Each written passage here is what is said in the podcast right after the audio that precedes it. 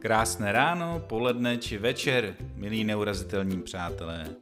Mé jméno je Jarda Jirák a mám ohromnou radost, že vás můžu přivítat v naší audioposluchárně večerů na FFUK, která je otevřená všem, kdo odmítají stát na místě, znají opojnou chuť vzrušení z nového dobrodružství a chtějí se nadšeně rozeběhnout k bráně poznání, aby odhalili tajemství skrytá za ní. Naším hlavním cílem je jednoznačně prokázat, že přednášky nemusí být nudné a suchopárné a vtáhnout vás do úžasných příběhů, které se píší všude kolem nás. Jsou přednášky, které vezmou člověka za srdce, jsou přednášky, při kterých se člověku málem srdce zastaví, a pak jsou přednášky, které se pro mnoho posluchačů stanou srdeční záležitostí. A myslím, že přednáška pana profesora Jana Pirka a následná debata s touto legendou české kardiochirurgie splňují dokonce všechny tyto charakteristiky. Pan profesor vlastní přednášku zkrátil, aby se co nejvíce dostalo na dotazy od diváků. A poznali jsme tak například nejpodivnější prozby pacientů těsně před operací srdce, překvapivý názor na PhD studium, který byste od profesora nečekali, nebo jak vypadá lidský hrudník, ve kterém chybí srdce. Čekají nás přednáška a debata v perfektním rytmu, takže si udělejte pohodlí, neboť náš host právě přichází. Dámy a pánové, prosím přivítejte Jana Pirka. Milé dámy, vážení pánové, odvážní kačeři, děkuji vám za pozvání. Eh, já teda sám kešky nezbírám, ani žádnou u sebe nemám skovanou nikde, takže u mě, u mě neuspějete. Ale eh, řekl bych vám, co to s člověkem dělá, když takovou emoci, když hledáte třeba, já jsem slyšel, že nějaká keška je taky na dně slabský přehrady, jo. takže to musí být opravdu, to, jsou, to, jsou, to, to se eh, s vaším organismem dějou věci, které já vám teďka tady vylíčím. Co jsou to emoce? Pojem emoce značí proces prožívání, hnutí mysli a jsou různý, je to pohnutí, dojetí, vzrušení, cit, nálada, afekt, vášeň. Je to velice silný cit, který se projevuje zvláštním chováním a doprovázenými fyziologickými změnami v organismu. Láska je taky takový stres. Vy nevíte, vy nevíte, jestli ten Franta nepůjde radši na pivo s kamarádama, anebo jestli ta Mařenka nechodí s, s někým jiným. A je, takže je to stres. Čili všechny tyhle, ty, eh, tyhle ta silná, ty, ty emoce, všechno jsou stres. A stres to je zátěž, napětí, je to funkční stav, ke kterému dochází při vystavení organismu mimořádným podmínkám, což je teda ta láska, což je to potápění se za tou keškou do toho, ale může to být i celá řada jiných situací, já vám nějaký ukážu. A je to reakce na ten stresor, na, na, na ten stresový podnět. A máme dva, v zásadě máme dva druhy stresu. Jeden je pozitivní, je to takzvaný eustres, což je pozitivní zátěž, která v přiměřené míře stimuluje jedince k vyššímu nebo lepšímu výkonu. Mluvíme o adaptaci. A příkladem takový, eh, na koho působí ten eustres, je Sáblíková, kterou trenér Novák to u ní používá. A já nevím, kdo z vás někdy závodil, takový eustres vám dopadne, když si připnete startovní číslo na prsa jako já teď třeba v neděli na jízerský 50, i když říkáte, já tam jedu jenom, abych si to projel proto, ale ten, to, to na vás zapůsobí, že prostě nedáte a, a snažíte se. Ale pak je horší, je ten distres, což už je nadměrná zátěž toho organismu. To vás může poškodit a vyvolat onemocnění či dokonce smrt. A málo kdo si uvědomuje, že až 75 a až 80% tělesných obtíží, tak. A mě to nevadilo, mně se to líbilo, jak to tam bylo předtím. je způsobeno nezvládnutým stresem. A tady je, na tom je velká, tam, je, tam mají velký pole působnosti léčitelé, protože když lékař tu psychickou stránku bagatelizuje a pátrá jenom po, po tělesných obtížích, tak ten pacient je přesvědčený o tom, že má rakovinu, On za to nemůže. On je na tom přesvědčený, že tu rakovinu má. A jenom ten blbej obvodák na to nemůže přijít. A já jsem zašel k léčiteli a on mi řekl, že mám jíst jenom horní polovinu mrkve nebo něco takového třikrát týdně a rakovina je pryč. Jo? Takže eh, tam, tam je působ, proto já ty léčitel, rozumný léčitele neodsuzuju, ale jsou mezi nimi dobrodruzi a mám řadu příkladů, kdy lidi se skutečnou rakovinou samozřejmě umřeli v rukou léčitelů. Takže to je ten škodlivý stres. A teď se podívejte, jaký asi budete mít stres. Tohle to je lidský srdce, jak ho vidíme na začátku operace. Eh,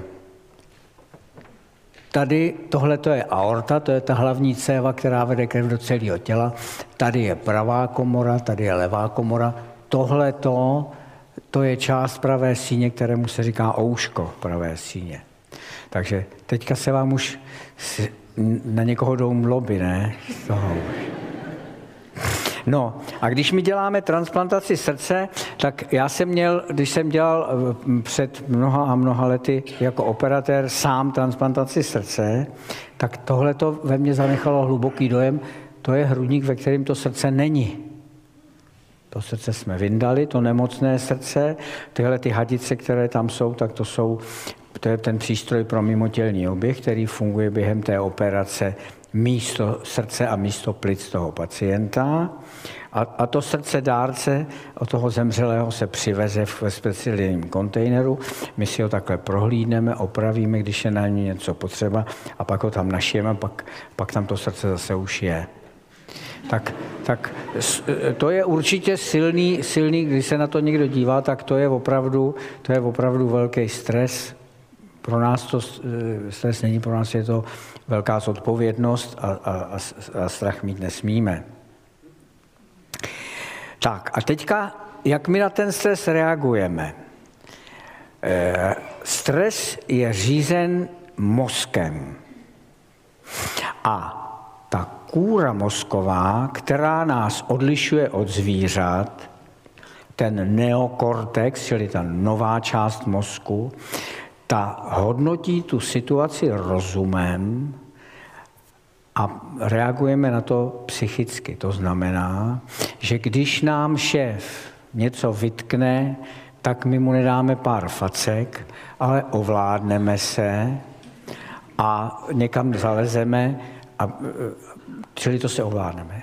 Ale ty tělesné reakce, o kterých jsem říkal, že jsou provázeny tím stresem, ty řídí hluboké podkorová centra, která jsme zdědili po zvířecích předcích a s těmi neuděláte vůbec nic. Ty se nedají ovládat. A je to strašně zajímavý. Takže my reagujeme na stres stejně jako reagoval neandrtálec, stejně jako reagují zvířata s tím nedokážeme nic udělat. Takže mozek současného člověka odpovídá na stres reakcemi lovce mamutů. Tak, ta psychická reakce, kterou teda můžeme ovládnout, to hormon adrenalin ji aktivuje, dojde k e, euforii a když je toho až moc, tak dojde k poruše koordinace, lidi se začnou třást a ten nadhraniční podnět vede až paradoxně k ochabnutí. Víte, ty, ty, ty eh, komtesy, když je konečně někdo požádal o ruku, že z nich nebude stará pana, tak vomdlívali, protože to byl pro ně tak velký stres, že se toho konečně dočkali a, a spadli do toho. Ale opakované působení může vést k úzkosti a k depresím. Takže ta tělesná reakce, kterou nemůžeme ovládnout, je příprava organismu na nějakou fyzickou akci. na boj či útěk. On musel před tím medvědem utíct, nebo když tu vyvolenou si chtěl otáhnout do jeskyně, tak musel majznout toho soka nějakým kyjem, hodit si přes rameno a odníst Prostě každopádně je to příprava organismu na boj a, nebo útěk. A teď, co se teda v tom organismu děje při, při tom? Mobilizuje se energie, protože jestliže máte utíkat, tak potřebují být svaly zásobovaný. Čili zvýší se vám hladina cukru v krvi, eh, glikoneogenolíza se je, znamená, že eh, v játrech se začne přetvořovat zásoby na, na, na cukr, zvýší se vám hladina cholesterolu v krvi jako, jakožto energetické zásoby. Krev se přerozdělí že ho především jde do srdce a do svalů a zrychlí se vám tep, protože ty svaly budou potřebovat více krve, takže zrychlí se vám tep, zvýší se vám tepový objem, stoupne vám krevní tlak a začnete rychleji zdýchat.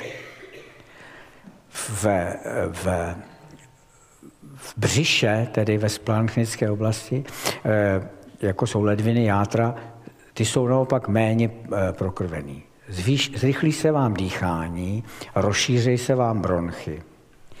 Ale zajímavé jsou věci, že se vám zvýší krevní srážlivost. Protože ten organismus za ty miliony let ví, že třeba budete krvácet, takže se vám zvýší krevní srážlivost. Proto můžete po rozčilení dostat infarkt, pokud k tomu už máte další daný předpoklady. Eh, Zníží se vám výdej moči. Tady tu sestřičku tady ukazuju, proto to už je, ono už je v důchodu, to je jedna naše zkušená instrumentářka.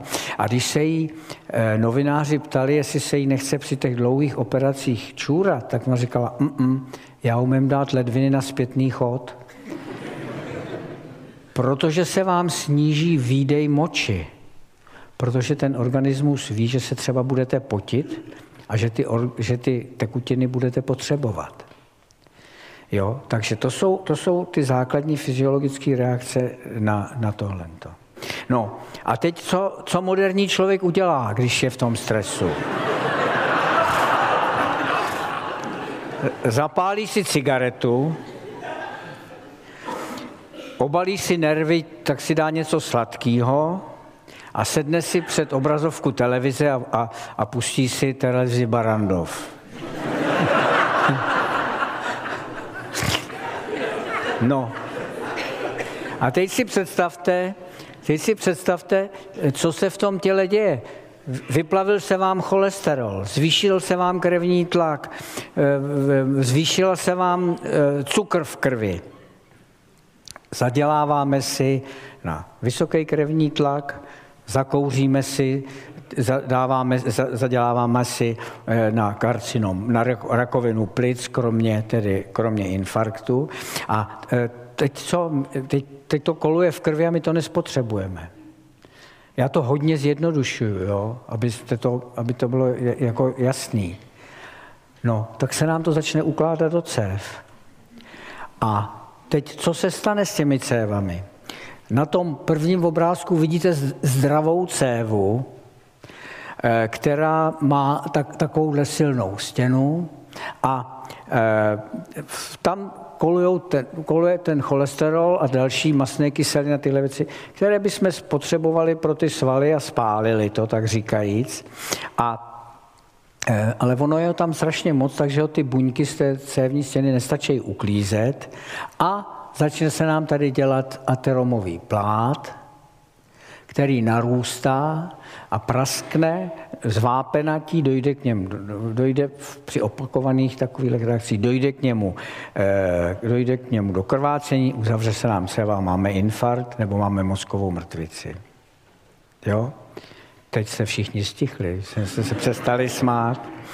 Zajímavá věc je, že to kouření je kromě té rakoviny plic, na kterou teda většina lidí umře, protože se na ní přijde pozdě, má, dělá jednu věc, že ta vnitřní výstelka tepen je tak, jako bych, ono to tak není, ale můžeme si říct, že, je nesm, že dělá to nesmáčlivý ten vnitřní povrch. Jo? A e, když přitom, a ty buňky, jako všechny v těle, kromě mozku, odumírají, rodějí se noví. A my je umíme spočítat, ty cirkulující buňky z té vnitřní vrstvy, a jakmile si zapálíte cigaretu, tak se ten počet těch buněk zvýší. To znamená, že se nám odhalí ta ta vrstva další, která, ke které normálně ta krev nemá přístup a dostává se tam do ní ten cholesterol. Navíc ten, ta, ta cigareta způsobí to, že ty cévy jako jdou do křeče, že se jako zúží. Tady to máte, tady to máte ještě v detailu. No, jak bychom měli reagovat? Měli bychom se hejbat. Měli bychom eh, nějakým pohybem nahražovat ten boj nebo ten útěk při tom stresu. Jak říkal Emil Zátopek, když nemůžeš, tak přidej. Jo? Čili měli, a, a, takže to, že bychom měli, já vám to řeknu později, takže bychom se měli hýbat, je, je kompenzace toho, toho dneš, denodenních stresů, kterým jsme všichni více či méně vystaveni. Co nás tomu motivuje, kromě toho, aby jsme dostali ten infarkt? Je otázka, jestli si tím můžeme prodloužit život. Eh, americká společnost eh, tělovýchovná říká, že i při zahájení cvičení ve středním věku si prodloužíme život o dva roky. Někdo říká, že si sportováním, že délka života je daná víceméně geneticky, nezdravým životním stylem si ten život můžeme výrazně zkrátit, můžeme umřít na infarkt v 50 letech, když budeme se chovat nemravně, bych řekl, teda kouřit a tak dále. Ale že si ho v zásadě neprodloužíme, ale prodloužíme si tu aktivní část. To znamená, že v 70 letech klidně vyběhnete do pátého patra, dohoníte tramvaj a nebudete jenom chrchlat a sedět před televizí. Je to ale prevence celé řady e, onemocnění. Kardiovaskulárních onemocnění, čili srdečně cévních, mozkových příhod, vysokého krevního tlaku, ale i cukrovky druhého typu, co je zvlášť důležitý pro ženy, je osteoporóza. Víte, že se zkoušelo, že po, po menopauze, po přechodu, začne řada žen trpět řídnutím kostí, osteoporózou. Moje tchýně chudinka, která už umřela v 90 letech, když jsme ji asi půl roku před smrtí dělali rentgen srdce a plic, protože kašlala, tak ty žebra vůbec nebyly vidět. Ona snad nemá žebra. Jo? Čili ta, ta osteoporóza, a jsou, mají ty lidi strašné bolesti v zádech, protože se jim hroutí obratle. Ale je to prevence obezity, karcinomu tlustého střeva a prsu, úzkostných neuroz a depres, depresí a tak dále a tak dále. Takže je to prevence předčasné mortality, předčasného úmrtí. Tak, a prodlouží se vám, čili přidáte si léta k tomu životu, léta toho života. No a na, já nevím, kdo tady z vás tak blbne sportováním jako já, ale kdo si na to zvykne, protože tím, tou fyzickou aktivitou si vyplavíte endorfíny. Endorfíny, to, to, jsou, to jsou, to je droga, vlastní, tělu vlastní, jsou to hormony dobré nálady. Moje žena, když, když, když z nějakého důvodu, když z nějakého důvodu já nemůžu pár dní něco dělat, tak ona mi řekne, běž se proběhnout, seš nesnesitelný. Protože ví, že když se po deseti kilometrech vrátím domů, takže budu už v pohodě zase. Takže fakt, kdo, kdo si na to zvykne, tak, tak si na to musí. Tak. Teďka ty pohyb, pohybové schopnosti se dělí, a na tom spočívá ten trénink, eh, spočívá ve třech komponentách. Za prvé je to vytrvalost, za druhé rychlost a za třetí síla. A teďka každý věk vyžaduje něco, eh, trénovat něco jiného. Jo? Tady to máte vlastně teda na, na, na, na cyklistovi znázorněné, ty, ty tři komponenty, eh, že, že teda vytrvalost je doba jízdy, síla je tlak na pedály a, a frek, rychlost je frekvence, teda jak tou kadencí, jak, jak dokážeme e, e, rychle šlapat. No a teďka ty schopnosti ve zdravotních jsou jinak pro juniory a pro seniory. Eh, lidi ve středním a starším věku vůbec nemusí trénovat rychlost. Pavel Pavko trénoval na kole nedávno rychlost a přehlídnul na, na, na silnici ten zpomalovací práh a, a, a zlomil si krček z kosti stehení. Čili rychlost v našem starším věku nemá cenu trénovat a taky ji nemůžeme moc natrénovat, protože, protože už nedokážeme takovou tepovou frekvenci. Jo? Já teď teda trénuju hodně na jezderskou 50 a do těch do těch velkých kopců se přes 150 pulzů nedostanu, takže mi všichni mladí ujedou do kopce, protože oni dokážou 180 i 200 tepů a mají mnohem větší minuták. Pro nás rychlost nemá cenu. My musíme trénovat ale vytrvalost, sílu a obratnost. Jo? Tomu, tomu se máme věnovat. Ta vytrvalost je, je, e, sice zabírá hodně času, ale se velice dobře trénuje. I když nechcete sportovat, trénuje se v tom, že se musíte pohybovat v takzvané aerobní fázi. To znamená, že e, dokážete spalovat glukózu a že se takzvaně nezakyselujete. Velice orientačně, Přesně vám to spočítají na tělovýchovným, že vás posadí na kolo, budete dechat a, a vám to spočítají. Ale velice orientačně ten puls, na kterém byste se měli pohybovat, aspoň třikrát týdně, eh, půl hodiny, eh, Nejlepší je teda kolem hodiny, je 220, to se dá pamatovat to jako elektřina, Mínus věk, to taky většina si ještě, pokud si nepamatuje věk, tak pak už nemusí ani sportovat. A z toho zhruba 70% A to je tepová frekvence, ve které si, ve, ve které si zvyšujete svoji kapacitu spalovat kyslík. To se, to se počítá na, eh, na eh, říká se tomu VO2 max, maximální spotřebu kyslíku na kilogram váhy. Jo? A lidi, kteří jsou na tom moc zdravotně špatně, kteří, eh, které indikujeme na, na transplantaci srdce, ty, ty mají ten ukazatel kolem 12, a špičkoví sportovci mají 60-70. Jo? A tímhle tím si to zvyšujeme. Čili takhle bychom se měli, takhle bychom se měli hýbat. A pro, pro dospělí lidi podle, podle americký, uh, American Heart Association, teda americké společnosti srdeční chirurgie a, uh, by, a, úřadu pro veřejné zdraví, to, a, to je to aerobní cvičení, by mělo trvat pětkrát v týdnu alespoň 30 minut. Proto taky Reader's Digest tady vydal knihu, která už je dávno rozebraná, takže ji můžu dělat reklamu, protože není k dostání. Půl hodina denně pro zdravé srdce. Je to výborná kniha, kde jsou i recepty, co se má, co, co se má vařit a, co, a tak dále. Jo? Čili to aerobní cvičení 30 minut pětkrát a to posilování dvakrát týdně.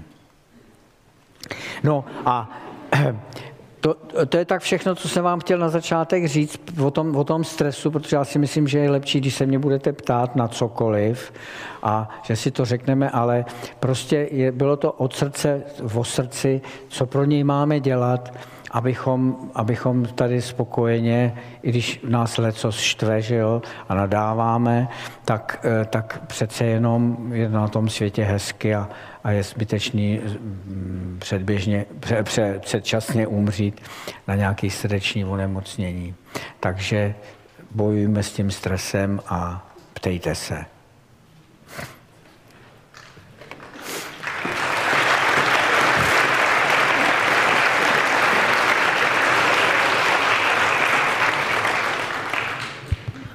Je to dobrý, první se ptá žena. Za ty léta, co přednáším, snad jen dvakrát se první zeptal mužský. Dobrý večer. Já jsem se chtěla zeptat, pane profesore, na srdeční arytmie u sportovců. Jak často se s nimi setkáváte a jak proti ním bojovat nebo co s nimi dělat? Eh, sportovní srdce jsou v zásadě dva typy. Takhle, někdo může mít arytmy a já musím říct, že už poslední dobou eh, se velice často stává, že se na nás sportovní kluby nebo rodiče obracejí, jestli dítě může sportovat nebo ne. A že jsme už eh, řadě rodičů řekli, ať radši to dítě hraje golf, což je taky sport, a, ale ne, nezatěžuje tolik srdce. A na, na druhou stranu nedávno jsme zachránili jednoho kluka, který ho nechtěli, dra, eh, měl jít na draft do NHL a oni mysleli, že má arytmii srdeční a, a on ji neměl, takže už se, už se na to hodně, hodně díváme. Čili pokud máte to srdce zdraví, tak si můžete intenzivním sportováním vypěstovat dva typy, eh, dva typy sportovního srdce. Pokud jsou to takový ty úpolový, spírání, sprinty, takový ty krátký, a, no, tak to vede ke zbytnění toho srdce. Ta stěna je mnohem silnější než u, nor, než u nesportujícího srdce. A pokud děláte vytrvalostní sport, tak to srdce se rozšíří, protože dlouho, jestliže v klidu pumpuje 5-6 litrů krve, tak při takovém maratonu podle toho, jak to kdo rychle běží, že jo, tak ale pumpuje třeba 20 litrů za minutu. A když to pumpuje 3 hodiny tak a dělá to celý život, tak se to srdce vytahá. U těchto, u těch sportovců vytrvalostních běhů jsou častější síňové arytmie, fibrilace síní nejčastěji, protože to, to srdce je vytáhané ty, ty, ty hypertrofické, ty, ty zbytnělé srdce jsou eh, mnohem náchylnější na závažnější, na, komor, na, na těžký komorový arytmie. Jo?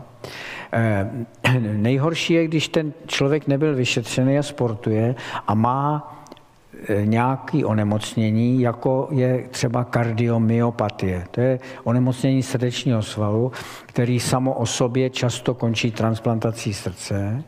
A když ten člověk sportuje tak, tak a nebyl vyšetřen předtím, tak to jsou ty náhlý úmrtí na těch sportovištích u mladých lidí, protože takovéhle srdce je vůbec náchylné na, na arytmie a mm, to, čili, ale teď už se na to dává docela, eh, už, už se na to začíná hledět a eh, a už se na to ptají a už se vyšetřují lidi a už se na nás obracejí.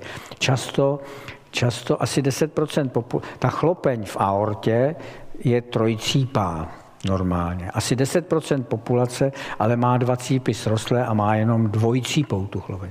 A tahle ta chlopeň je náchylnější na zvápenatění a na to, že přestane fungovat. A když je to srdce víc zatěžované, normálně třeba k tomu dojde tak v 70, v 80 letech ale když ten člověk hodně sportuje, tak už dojde třeba v 45, v 50 letech tomu a pak ty lidi musí dostat náhradu, to se nedá opravit, taková chlupeň dostanou náhradu a už musí užívat varfarín a, a stejně nemůžou už pak moc sportovat. Jo? Prosím.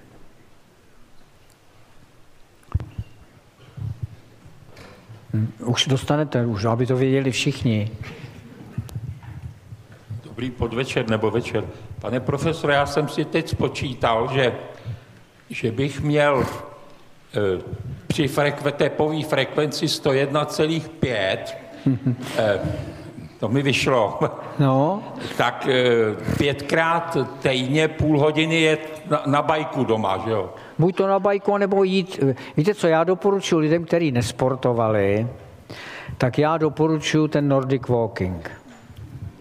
Jo? To je ta chůze s těma hůlkama. Chce ale jít do kurzu, aby vám řekl, jak, protože já když vidím, jak důchodci jdou a takhle ty hůlky táhnou za sebou, jo, tak, tak to, to, to, to není to pravý ořechový. Uděláte. Uděláte. Musíte jít, podívejte se, eh, kalorický výdej při Nordic Walking je o 30% větší než při normální chůzi. A dokážete jít rychlosti i 7 km v hodině ale chce to, no, takže musí, jako dneska se dají koupit ty, ty hodinky, dělá to jedna firma, eh, a já vám to, vy to všichni víte, jaká, tak to můžu říct Garmin, teda to dělá nejvíc, tak já, já je nemám, jo, ten, ale, ale ten vám, ten vám už bez tohohle pásu měří tep, což je docela příjemný, že nemusíte mít ten pás. Čili já doporučuji ten Nordic Walking, udělat si, koupit si jako běžecký boty dobrý, abyste si nezničil nohy, naučit se s těma hulkama chodit a pro, pro začátek je to podle mě ideální.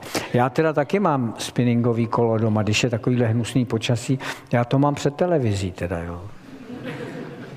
Já to mám před televizí a když se koukám na, na, ně, na televizi, tak sedím a jedu na kole přitom. A ještě mám teda ventilátor, jo, aby to na mě foukalo trochu. Abych si připadal, že jedu, že jedu, že jedu na dokoně. Ne, ale tak je to příjemný si to. Čili to, to ano, ale jinak má se sportovat venku. Víte, Teďka je strašně populární florbal. Já proti tomu nic nemám. On to je jednoduchý sport, kde nejsou úrazy, ten balónek je lehký, nic neudělá. Ale vadí mi, že, se, že to ty děti hrajou v hale. Protože v těch halách je vůbec ten nejhorší vzduch. Tam je suchý, zaprášený vzduch. To je to nejhorší. A děti mají lítat venku. Takže, takže má se sportovat, čili Nordic Walking, fakt, zkuste to. A 101 pulzu vy uděláte ein, zwei.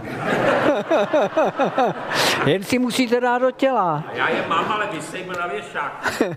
jo, no, to je taky dobrý. Tak na ně koukáte každý půl hodiny, třikrát týdně, jo.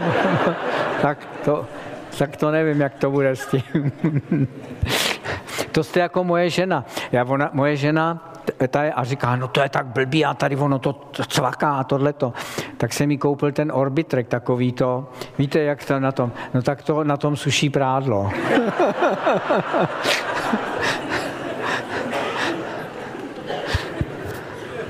Já myslím, že to je obecně no. nejdražší sušák na prádlo, jaký se prodává, protože znám asi 20 lidí, kteří to takhle mají. Já, možná jenom doplňující otázka, eh, ten pohyb je zdravější venku i třeba v Praze, kde to ovzduší není úplně optimální? Podívejte se, za Komančů jsme věděli prdlajs, jaký je ovzduší a, a sportovali jsme všichni venku. Samozřejmě, jako ideální jsou běžky. Jo.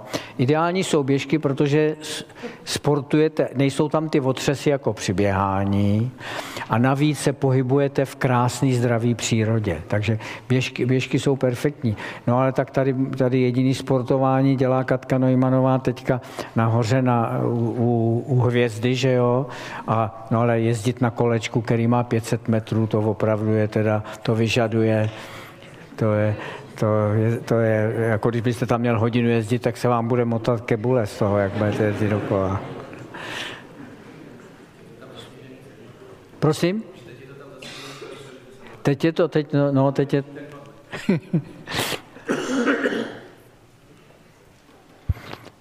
Nebojte se, ptejte se na jakýkoliv stresu, máme tady všude plno, ptejte se mě na co chcete. Dobrý večer. Dobrý večer. Mě by zajímalo, já, jsem, eh, já mám ráda vysokohorskou turistiku z hlediska eh, nadmořské výšky. Jak ta působí na srdce?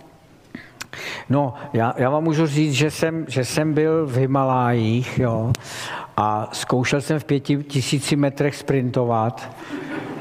Říkal jsem si, no to, to vůbec nejde to, to, to nejde. Jo. Mě, to, mě to moc nevadilo. My jsme, když jsme spali v Basecampu pod Mount Everestem v pěti a půl tisíci metrech, tak já jsem spal docela dobře. Oni tam teda všude prodávají, jako tady se prodává sodovka, tak prodávají kyslík jo, v, tam v obchodech.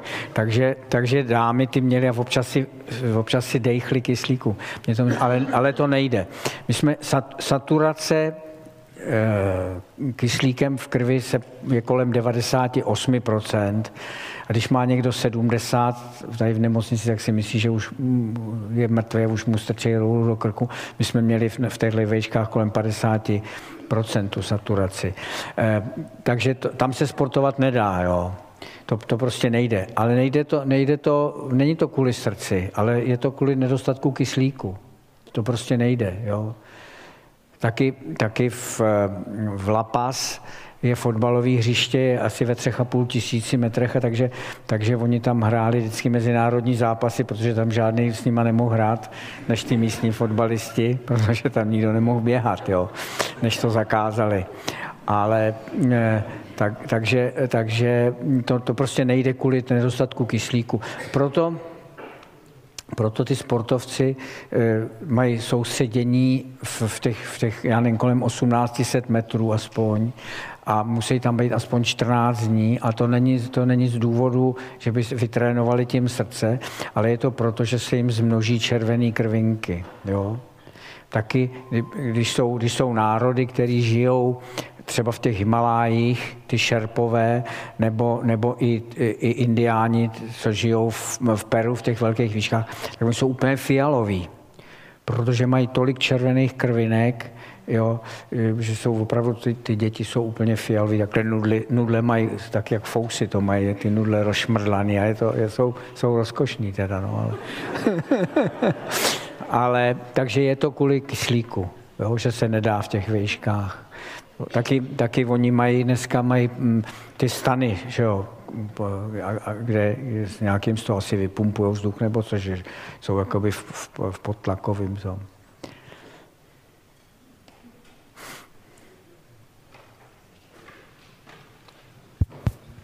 To se naběháte, co? Ale to je, to je prevence, to je, to, je, to je boj proti stresu, to je správně. Dobrý den. Já bych se chtěla zeptat, já mám problém, ať už když jako třeba běhám nebo když jdu do kopce, takže mám pocit, že se dusím, nebo i když jsem třeba cvičila jogu, tak mám strašně silný pocit, že se dusím a je mi to strašně nepříjemný. A je to tak nepříjemný, že když skončím, tak žádný endorfíny tam nejsou, že když třeba výjdu s kamarádama já, na kopec. Já, já mám teď úplně přesně, co je vám nepříjemný chodit do kopce? Tohle můj vnučce taky, no. Ne, Ta taky... ten pocit, že se dusím, mám pocit, že se udusím, že jako mám pocit, že mi jde o život, pokud běžím, pokud jdu do kopce, pokud třeba jenom cvičím jogu. A že se můžete udusit, jako. Mám pocit, že se můžete jako dusím, že umírám. Můžete si stoupnout? Pardon. No, 10 kilo dolů a nebudete se dusit. já jsem to měla i dřív, já jsem dřív vážila asi 55 kilo a i v té době si pamatuju, když jsem třeba vyšla s kamarádama na kopec, tak oni byli šťastní, plný endorfínu, skákali tam, fotili se, běhali, jásali. A já jsem seděla měla jsem pocit, že jsem úplně mrtvá a vůbec žádný endorfin nikde no, nebyl. Ne, tak nejste trénovaná, no. Takže proto já říkám, ne, ne, neběhejte rovnou do kopce, ale začněte s Nordic Walking a jak si budete zvyšovat to, to VO2, to je, máte malou, kap, jste málo trénovaná, nemáte dostatečnou tu VO2 max, nedokážete spotřebovat dost kyslíku. A to se ale ne, to nejde z ničeho, ne, to se musí trénovat postupně. Čili začněte denně chodit Nordic Walking, v Ostře udělejte si trasu 6 kilometrů, každý den to choďte a uvidíte, za chvíli to budete klusat, pak to budete běhat letošní pražský půlmaraton už nestačíte, protože to je na začátku dubna, ale, ale mohla byste stačit pražskou desítku, ta se poběží někdy v září.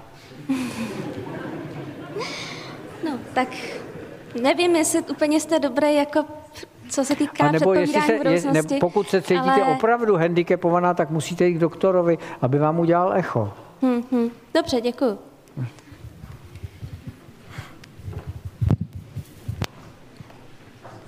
A druhý bojovník s infarktem tady začal běhat. Já mám jenom takový dotaz. Eh, já bych chtěla jako se zeptat, jak se roz, jestli vlastně křeče v dolních končetinách, jestli mohou být také projevem nějaké kardiovaskulární choroby a jak se třeba křeče v dolních končetinách, právě když jsou kardiovaskulárního původu, eh, odlišují od třeba neurologického původu. Mm-hmm. Jestli to tak může tak, být. Jak se tak na vás koukám, tak u vás to určitě není od srdce a od cév. Jo? Na, to, na to jste mladá, zdravá žena a nekouříte řekl. No, tak vidíte. Čili to, ale obecně, pokud, samozřejmě to, co se děje s cévama na srdci, to, to tež se děje s cévama v nohách. Ano. A typickým příznakem, když je to od tepen, od uzávěru tepen dolních kočetin, tak je to bolesti při chůzi, které jsou nejčastěji křečovitého eh, charakteru v lítkách. Musí, nutí vás to zastavit, a ty bolesti přejdou. a zas můžete jít. A takový údaj, jak je to závažné to postižení, že se ptáme těch pacientů, po kolika metrech se musí zastavit. Jo? Teprve, když je ta nedokrevnost už kritického charakteru, tak začnou takzvané klidové bolesti, ale ty nejsou v lítku, ale ty jsou v prstech nohy. A ty můžou být i v klidu a zase těm lidem pomůže, když v noci svěsej tu nohu z postele dolů, tak, tak se to trošku zlepší. Takže to, jestliže, se ty, jestliže se vám objevují křeče v lítkách v noci, tak to není od tepen, to můžete být klidná.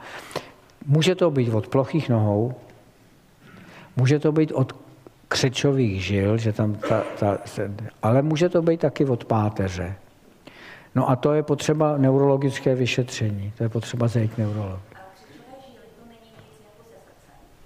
Vůbec ne. Křečové žíly vůbec nemají nic společného se srdcem. Křečové žíly právě bývají často spojeny s plochými nohami a je to způsobeno, my máme jedno z tkaniv, které drží i šlachy, které drží cévy, je kolagen. A pokud ten člověk má ten kolagen vrozeně nenormální, tak se ty cévy rozšiřují a povolují ty vazy v klenbě nožní a, a jsou, vznikají ploché nohy. Můžou ty, můžou ty křečové žíly vzniknout po zánětu hlubokých žil, ale to se nedá přehlídnout, protože když máte zánět hlubokých žil, tak to máte nohu, to, to jdete k doktorovi. Ale jinak je to, je to, je to, vrozené, je to vrozená méněcelnost vaziva křečové žíly nejčastěji. A se srdcem to nemá vůbec nic společného. To je, to je úplně něco. Takže klídek. Prosím. Dobrý večer.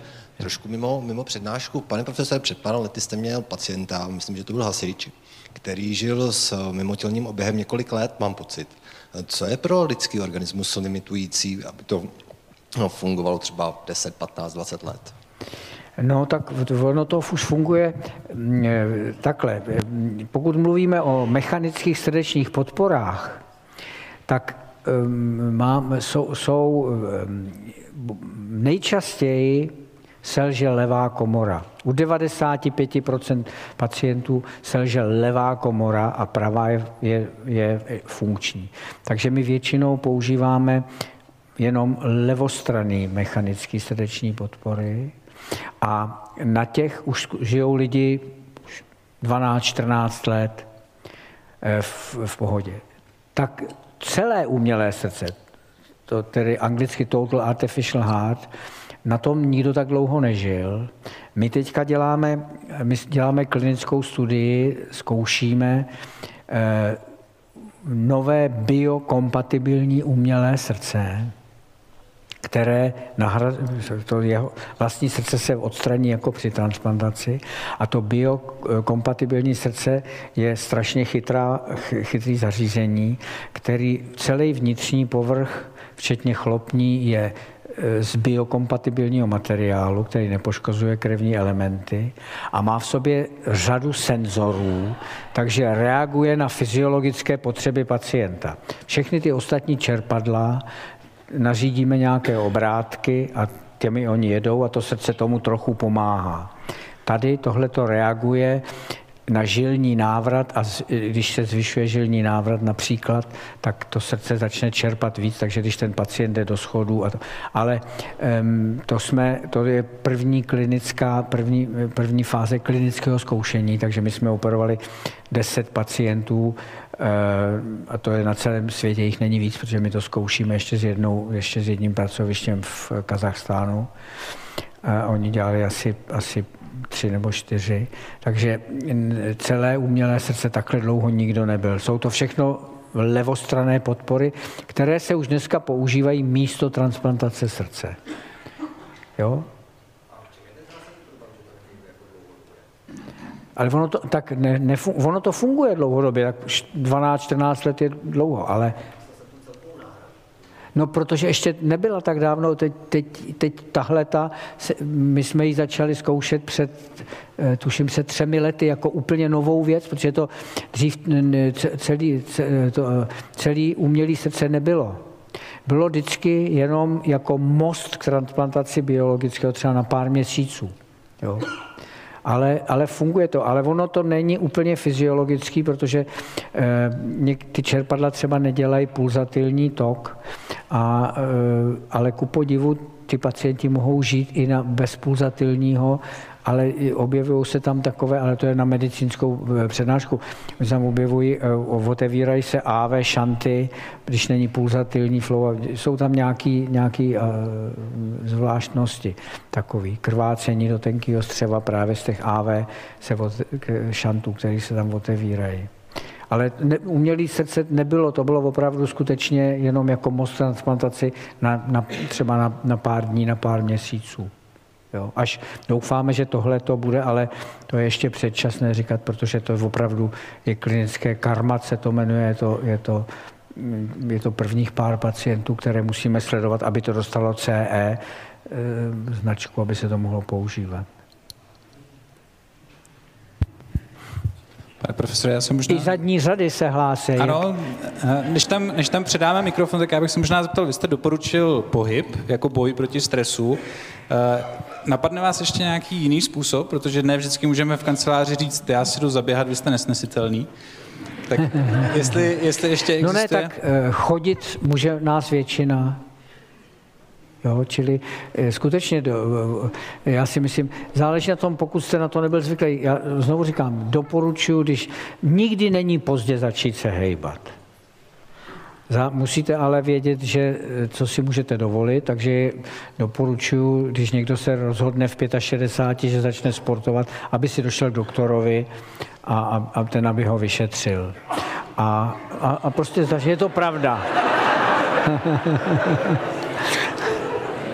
a e, takže ho, já doporučuji, aby se, zač, aby se začalo teda takhle opatrně. A stačí opravdu ta chůze. Opravdu ta chůze na začátek stačí. Tam zadní, tam, Dobrý tam den. úplně vzadu, no. Ano, tady. Je to slyšet? Je to slyšet výborně. Eh, dobrý den, já bych se chtěla zeptat, jak asi dlouho trvá ta transplantace srdce, ta operace? Mm-hmm. Tak to, to záleží na tom, eh, jaká to je. Jestliže, víte, oni eh, nám na čekací listině na transplantaci srdce třetina pacientů umřela, protože se nedočkala, už byla tak nemocná. Tak my jsme zavedli tedy to, to čemu se říká umělé srdce, ta mechanická srdeční podpora a na ní ty lidi můžou čekat několik let na to srdce, ale je to technicky mnohem náročnější pro toho chirurga potom tu transplantaci dělat.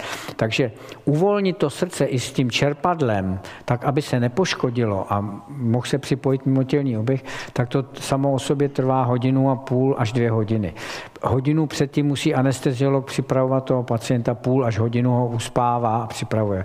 Potom my, ho, potom my to teda dvě hodiny vyndaváme, pak to srdce hodinu našíváme a pak hodinu čekáme na tom mimotělním oběhu, aby se to srdce adaptovalo do těch nových podmínek a postupně ho odpojujeme. Takže se dostaneme někam na těch 6-7 hodin. Pokud to srdce nebylo operováno, je to prostě ten pacient dostal první infarkt, který mu tak poškodil srdce, že už je na tom špatně a je indikovaný rovnou na transplantaci, tak na to se vždycky těšíme, protože to je, to je jednoduchý, protože eh, to je od kožního řezu za půl hodiny už, už vyndáváme to srdce, za hodinu tam našem, takže se to, takže se to za takový 4, 4 a půl hodiny se to dá stačit, když, když je to takhle ta primo operace. Děkuji. Tam, no a... Dobrý večer, mě by zajímalo, jak funguje legislativně a v praxi dárcovství orgánů. Jaký jsou pravidla? Ano. No, eh, pravidla na dárcovství orgánů je celá, celá Evropa nebo západní civilizace je rozdělena na, dvě, na dva principy. Buď to je to takzvaný předpokládaný souhlas, což je třeba u nás nebo v Rakousku, A ten spočívá v tom, že každý se může za svého života zaregistrovat na ministerstvu zdravotnictví, kde je na to speciální oddělení, že po své smrti nesouhlasí s odběrem svých orgánů. Pokud tam není zaregistrován, tak se předpokládá, že souhlasí. Takže když na nějakým áru zem, je, je č, zemřelý, smrt člověka je smrt mozku, nikoli srdeční zástava. Jo?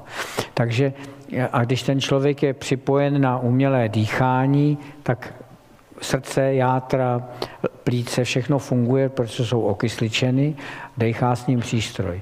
Takže když takovýhle člověk, který by byl vhodným dárcem orgánu, se diagnostikuje smrt mozku, na to jsou přesná regule, tak první, co je, že se z toho ára zeptají, jestli ten člověk není registrován tom registru. Když tam není, tak je z něj automaticky dárce.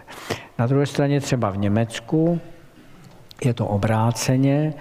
V Německu ten člověk musí dát souhlas s odběrem orgánů. Předpokládá se, pokud ho nedal, takže nesouhlasí. Jo? Takže takhle, takhle jsou, eh, je to, jsou to zákony o odběrech orgánů a tkání. Je to zákon o odběru orgánů a tkání. Dobrý večer. Tady, dobrý. dobrý. Já ještě navážu tady na dotaz. Vy vlastně radíte, že, eh, že sport na prvním místě a eh, chtěla bych se zeptat na váš názor, co říkáte na psychologii a jestli se zmínil o léčitelích. Tak jaký s tím máte zkušenosti a jestli i tohle, eh, tohle může být třeba druhý způsob, jak lidem pomoci, aby mohli lépe zdravě žít? No, já nevím, jestli může, já nevím, jestli někdo už vyhledal léčitele, aby rychleji zaběh maraton, to o tom jsem ještě neslyšel. Eh, jak jsem říkal, léčitel určitě u psychosomatických onemocnění, ten léčitel, když ten člověk bude mít svého praktického lékaře, který bude mít čas na to a bude s ním pracovat psychologicky, tak toho léčitele nepotřebuje ten člověk. Ale pokud ten jeho lékař na, na tohle nedbá nebo má takový nával v ordinaci, je chřipková epidemie a, a nemůže si povídat půl hodiny s jedním pacientem, tak, tak ten léčitel má, má svoje jméno.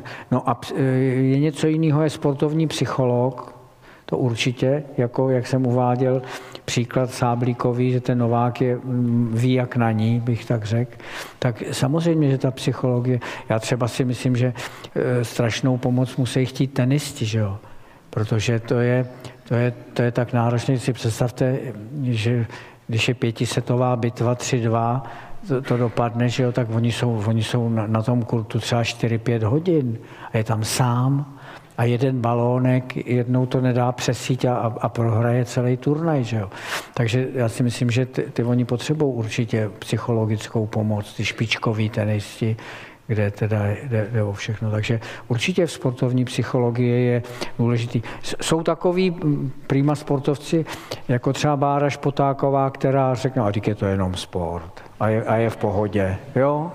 A vyhraje olympiádu a je v pohodě, protože je to jenom sport. No. Tam se hlásí patro, neskákejte dolů, oni vám to nějak podají. No, to nevíte, že jsem nahluchlej. Prosím? Oni se vám chechtají, nebo mě, já nevím teďka. Já to zkusím užvat. No. Pane profesore, kdybych se chtěl stát vaším doktorandem dneska, jaké téma vidíte jako velmi závažné, co by posunulo tu vaši disciplínu kupředu? Eh, víte, já si myslím, já vám to řeknu upřímně, když je, někdo dělá PhD, tak se to dělá proto, aby to udělal a ne, aby něco vymyslel.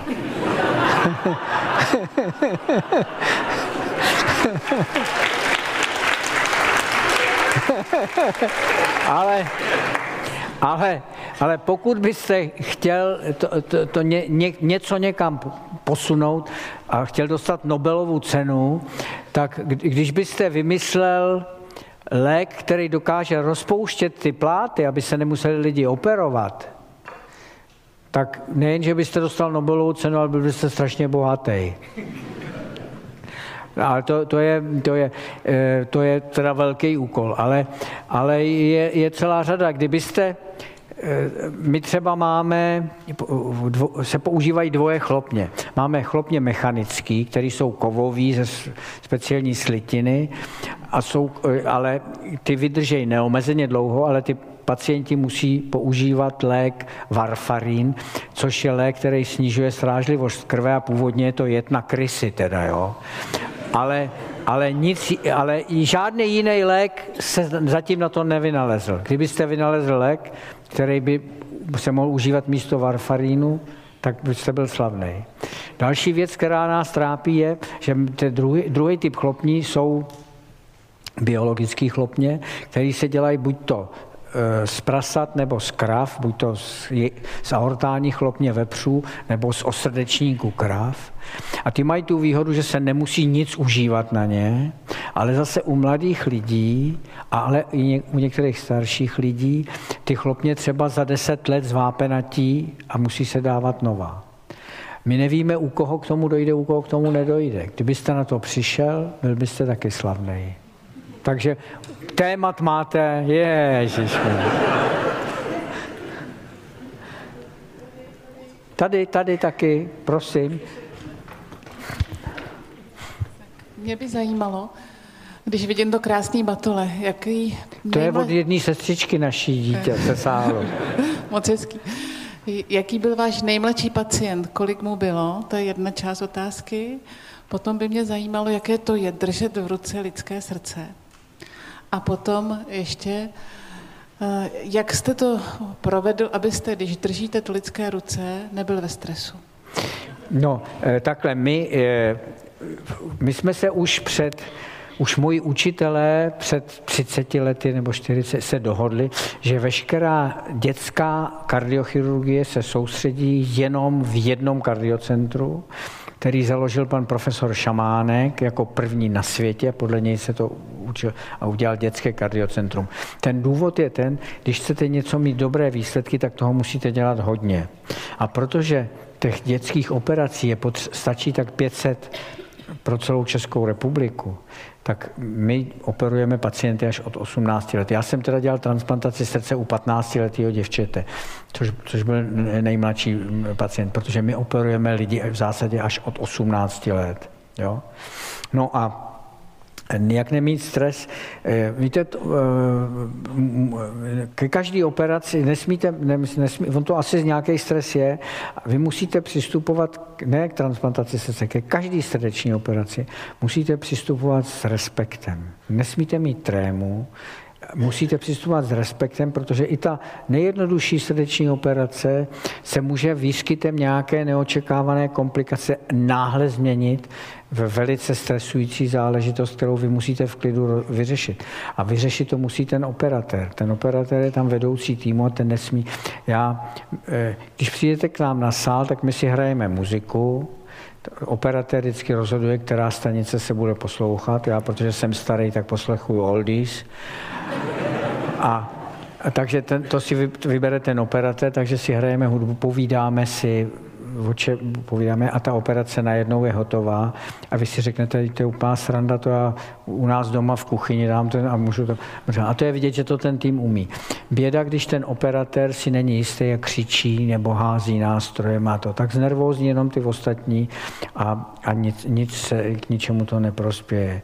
Čili je to, je to věc, musíte to dělat a musíte, víte, v medicíně není nějaký obor nadřadný, královský a nějaký popelka. Těch oborů je ohromný spektrum a každý vyžaduje nějaké specifické vlastnosti. Jo? Takže někdo, kdo může být vynikajícím internistou, by nemohl být kardiochirurg, protože každý vyžaduje určité vlastnosti a teď jde o to, aby ten šéf si vybral ty lidi, kteří proto mají ty předpoklady. A e, psychiatři říkají, že každý chirurg musí být psychopat, jo? protože přece jinak byste neříznul do zdravého člověka. A, takže ne, každý, každý obor vyžaduje, takže nesmíte, musíte mít respekt pro to, musíte o, tom, musíte, ne, nemůžete říct, jo, hele, tak dneska dělám jen tohle, no tak to je, to je Jo, ono se ukáže, že tam strávíte celý den a máte co dělat, aby to dobře dopadlo. Takže e, nesmíte mít, strach mít nesmíte, ale respekt vždycky a pokoru. Jo, ono vás to Každý chirurg si stoufá, troufá stále na složitější a složitější výkony. Neříkáme zákroky. Zákroky dělá policie, prosím vás. Jo? Dělá složitější a složitější výkony a pak dostane za uši, že se mu vyskytne nějaká komplikace a toho vrátí na zem. A ono to jde takhle, víte? Ta, a ty chirurgové, kteří jdou takhle, tak to jsou kaskadéři, kteří nemají tu zpětnou, zpětnou brzdu a to je špatně tak něco veselějšího. Pane profesore, setkal jste se s nějakým pacientem, který by chtěl písničku na přání? Víte, to, jsme, to bychom mohli zavést knihu přání a stížností. Ale oni některý, je zajímavý, že většinou si stěžují lidi, kteří nemají vlastně na co si stěžovat. Jo? Když si vymyslejí nějakou krávovinu, Pane profesore, dobrý večer. Mě by zajímalo, kolik těch operací vy vlastně osobně vedete. Vy jste před necelými dvěma roky operoval mého dědečka a on mi říkal, že jste za ním před e, tou operací přišel, že jste si popovídali hmm. nejenom o tom, co dědu čeká, ale i vlastně o jiných věcech, prostě jste si pokecali. No. A jak vy to vlastně děláte, že můžete těm pacientům se takhle individuálně věnovat? Ale to přece musíte. To přece musíte a pokud to nějaký doktor nedělá, kdybych u nás na oddělení zjistil, že to nějaký doktor nedělá, tak by s ním bylo zlé, ale je to, podívejte se, e, to, to už začíná tím, jak je doktor oblečený. Když jde, oblíkáme se podle příležitosti, podle významu té akce, do které jdeme. Já, já třeba, jak turisti chodí do Národní divadla ve svetru a v džínách, já bych je tam nepustil. Já bych na lístky napsal, jaký je dress code a nebavil bych se s nima vůbec. Jo. Protože to je, to je snižování. Takže oblíkáme se podle toho. A teď, když představte si, tak vy si to umíte představit, když tam dědeček byl. Eh, když jde člověk na operaci s srdcem, tak je to to je ohromný zásah do jeho života, je to velice významná věc. A když vidí, že ten doktor i ten tomu dává eh, eh, důraz tím, že je slušně oblečený, tak jak chodí, chodili tady, nebo ještě dneska chodí doktoři celý v bílém, tak chodí zřízenci na západě. Doktoři chodí v civilu a jenom v čistým bílém plášti. Protože když přijde doktor, který je vál, se v tom týden válí po, po inspekčním pokoji, tak čili už No a samozřejmě ten ten, mluví se o tom, že mají být partneři. To je blbost. Vy nemůžete být, ten pacient s vámi nemůže být partner v medicínských záležitostech, ale vy se musíte dostat tomu pacientovi. Vy musíte zjistit, třeba kde bydlí, jestli to tam neznáte, jaký má koníčky, co ho to... A musíte se bavit o věcech, které jeho baví. Jo? A ten pacient k vám získá důvěru, a je to mnohem líp stůně, bych řekl. A, navíc a je to důležité, jemu nesůně jenom to srdce, on stůně celý i dušička mu stůně. Jo? A já to takhle vedu všechny mladí doktory u nás, aby se takhle chovali, protože tak se máme chovat. Ono vůbec, my se tady k sobě chováme příšerně. A je mi to, je mi to strašně líto, protože tahle ta země je krásná, ale to, co se děje na našich silnicích, co dělá 10% šoférů, jo? no to je, to si to, jak přejedou přes hranice do Rakouska, tak by si to netroufli a chovají se jak ovečky. 10% šoférů si myslí, že dopravní předpisy jsou jen pro blbce, který nemají co dělat a rádi stojí ve frontách v autě, jo? ale oni pro ně to neplatí. Takže nechováme se k sobě obecně tady hezky a je to škoda protože ono to je za jedny peníze a je lepší být veselý a, a užívat si ten život. Takže samozřejmě za každým pacientem takhle chodíme, povídáme si, já, věč, já jsem dělával 330 srdečních operací ročně, což je vlastně dvě denně a teď už to nemusím dělat, protože kolegové to umějí zrovna tak jako já. Každý učitel si musí uvědomit, že jeho žáci budou jednou lepší než on. A to, který učitel si tohle nedokáže uvědomit, tak je špatný učitel. Protože kdyby to tak nebylo, tak by nebyl pokrok vůbec. Jo? Čili ty kluci to umějí, tak já dělám většinou jednu operaci denně. Teda teď ve středu budu muset dělat dvě taky, no ale to...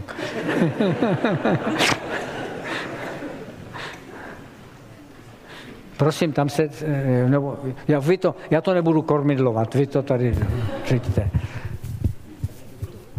Ne? Ale pamatujem si vás, že jste se hlásil.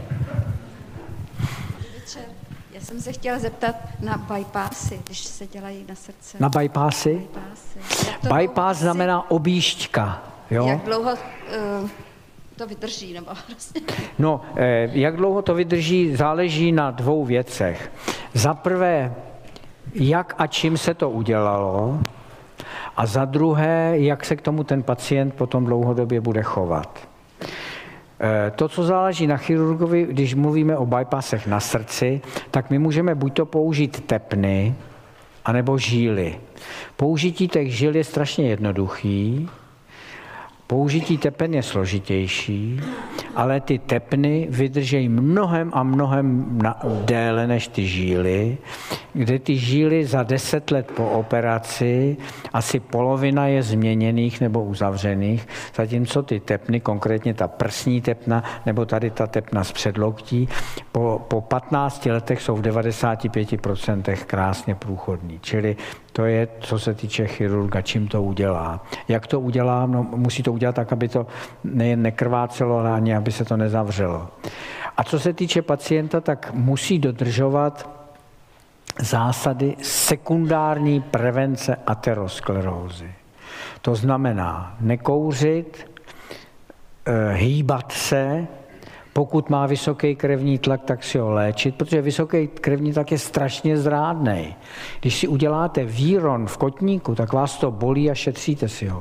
Vysoký krevní tlak vůbec nebolí a vy ho, někdo ho zjistí, až když dostane mozkovou mrtvici.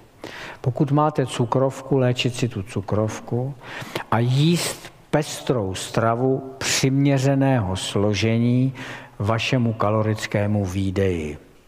My, člověk není ani šelma, aby, aby zabil antilopu a nažral se a pak funěl a tři dny ležel a nic nedělal, ale ani není bíložravec.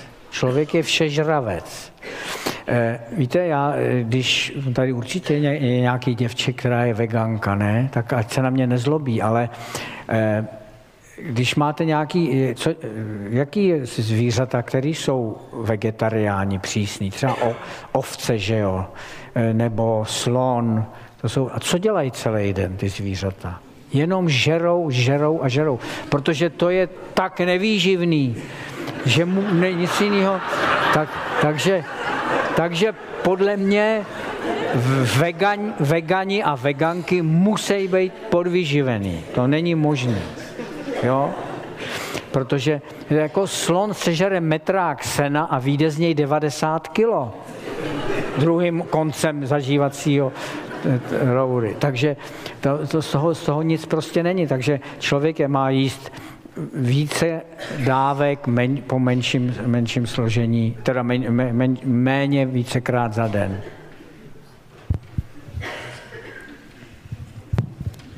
Dobrý večer. Konečně na vás se dostalo. Teď tady ten ještě možná, už je, jestli dáma má přednost, jsem slyšel, tak možná necháme paní ještě. to je gentleman. Aha. Teď jsme vás za zaskočili. Kde Jestli jste? se můžu zeptat, zmínil jste se pana profesora Je- Šamánka. Jo, tam jste, já bych se na vás koukal. A tak jako jestli byste nám mohl přiblížit jeho teorii prevence kardiovaskulárních chorob dobrým červeným vínem. no. Hele, oni po nás teďka jdou všichni a, a říkají, že to není pravda, protože, protože, za, protože jsou to nějaký abstinenti. Ne, podívejte se, eh, teď v současné době Milan Šamánek říkal, a to je moc hezká, to je moc hezká, hezká věc, on fran, byl takzvaný francouzský paradox. Francouzi před mnoha lety tvrdili, že přestože jedí bílý pečivo, tučný sejry, a, e, tak nemají víc infarktů než jinde, protože pi, pijou červený francouzský víno a to má věci, které je od toho chrání. Milan Šamánek před léty si říkal, no jestli oni nekecaj, jestli ono to náhodou moravský bílý víno nefunguje úplně stejně jako to červený francouzský. A protože Milan Šamánek je ohromná osobnost a je moravák, a jak všichni víme, moraváci jsou prýma lidi, tak, tak e, e, si řekl, dobře, tak zkusíme vyzkoušet moravský bílý víno, protože jeho kamarád je ředitel z Novína, tak z Novín, že to bude sponzorovat, že, že ty, že ty že ty lidi, eh, že musí se najít skupina 50 chlapů a oni budou fasovat na tři měsíce, vždycky na dva dny sedmičku vína, vypijou půlku a půlku toho. Teď první velký, téměř neřešitelný problém byl najít v České republice 50 chlapů, který nechlastají. Protože protože zkoušet to na lidech, kteří už předtím pili, to by, to by se nemohlo k ničemu dospět. A tak to padlo na železničáře z Nymburka, protože oni eh, z těch, mašin nebyli zvyklí moc pít. No a eh, oni to nafasovali a odebírala se jim krev na začátku a během tohohle. A skutečně my máme dva cholesteroly a eh, ten, ten HDL, tak jako hodný cholesterol, ten nás chrání od infarktu a LDL to způsobuje. A ukázalo se, že když oni takhle pili trochu toho vína, takže eh, jim stoupnul ten HDL, klesnul ten LDL a další věci, takže z tohoto hlediska to bylo prospěšný. A oni byli takový nesví, jak nebyli zvyklí na to, tak ze začátku byli takový rostono a když to, skon, když to skončilo, tak přišli za Milanem a říkali, a nemohli bychom zkusit ještě červený. no, tak, takže eh, to, ale teďka poslední dobou se, se, ne, eh, se, se říká, že se ty dvě až čtyři deci vína denně tolerují říkají nepřátelé pití. Já si myslím, víte, že a my, já se snažím pomáhat e, vinařům z Mikulova, konkrétně, pe, pe, ne tím, že to piju, to jo, ale to, to taky, ale ale Petr Marcinčák, to je takový velký vinař tamtať, oni mají projekt, teď se budete chechtat, jo, ale já vám to vysvětlím. Víno do škol. ale ono to má uh, hlubší smysl. Je myšleno ta filozofie života a ukázat těm dětem, co je zatím práce. Že to není otevřít si lájev a vypít to víno, ale že se ta réva musí opečovávat celý rok a už je jedna škola, jedno gymnázium, který si vysadilo vinici a studenti se tam o to snaží, se, se o to starají. Nedávno jsem byl v Kutný hoře před, na gymnáziu přednášet a ty o to měli taky zájem, že by si udělali malou vinici, protože u Kutný hory je, je vin, tam jsou vinařské závody že mi to, a tak to je jedna věc, aby se to vidělo. A za druhý, v 18 letech, oni začnou dřív, ale oficiálně začnou pít v 18 letech, tak je naučit, aby nešli pít rum, vodku a takovéhle věci, ale aby pili víno. Když to víno je je, to, je, to je ušlechtilej kulturní nápoj, který provází lidstvo celou. To je, to je nápoj k jídlu, ale je to i nápoj k meditování.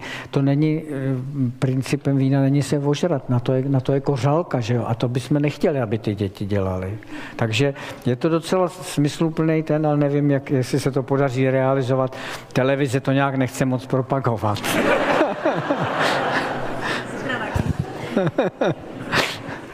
Prosím.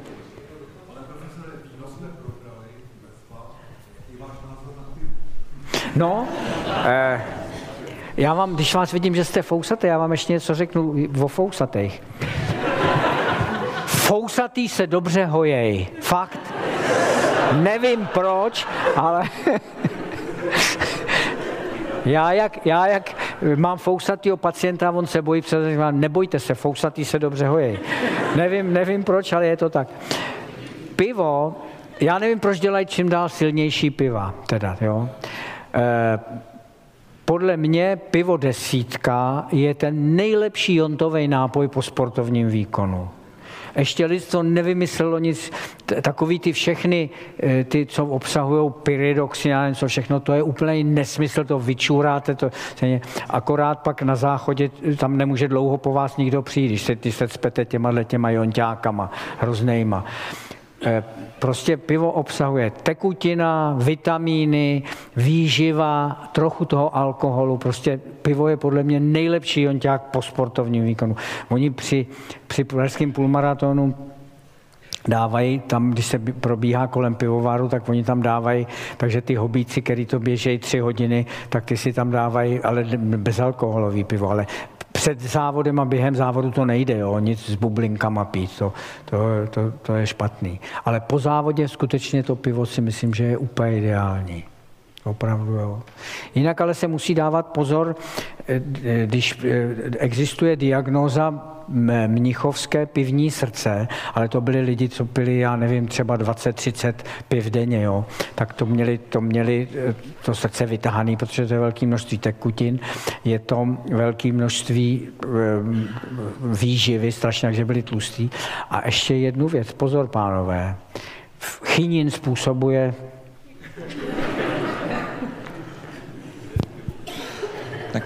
ne, jestli, ne, nepůsobí jestli dobře na tohle. Prosím? Kde je v pivu chinin? Ne, lupulin, pardon, já jsem lup, uh, lupulin z, z chmele, ne chinin, lupulin. Jestli, jestli mohu pokračovat konečně, v tom, v tom, svém dotazu, abych vám nějak neskákal do řeči, nebo tak, jako poslanecké sněmovně a podobně. My jsme tady už nějak tak se dotknuli toho tématu, co se týká pití. Mluvili jsme o pivu, mluvili jsme o víně. Já bych se vás chtěl zeptat eh, jeden dotaz eh, na pitný režim obecně. Jaký na to máte názor? Hmm. Protože sledoval jsem na internetu nějakou takovou horlivou diskuzi pana docenta Měšťáka, který byl striktně proti tomu. Potom eh, sledujeme ty lifestyleové časopisy, kde se píše, že se musí vypít 5 litrů vody denně a tak to je zase jakoby druhý extrém. A další dotaz, co bych měl k té vaší přednášce, měl se tam snímek s aterosklerózou, byla tam hvězdička a pod tím bylo napsáno hladovec. To byl odkaz na Litnerapnoru, nebo je to nějaká to je, fyziologická... Pan Hladovec to vymyslel na celém světě, to počítání těch buněk. Takže to, to, to, to jsem si myslel, že máte ještě něco o, o hladu už, už, eh, už umřel, už tady není mezi námi. Prosím vás, ten pitný režim, podle mě to všechno vymysleli výrobci petlahví.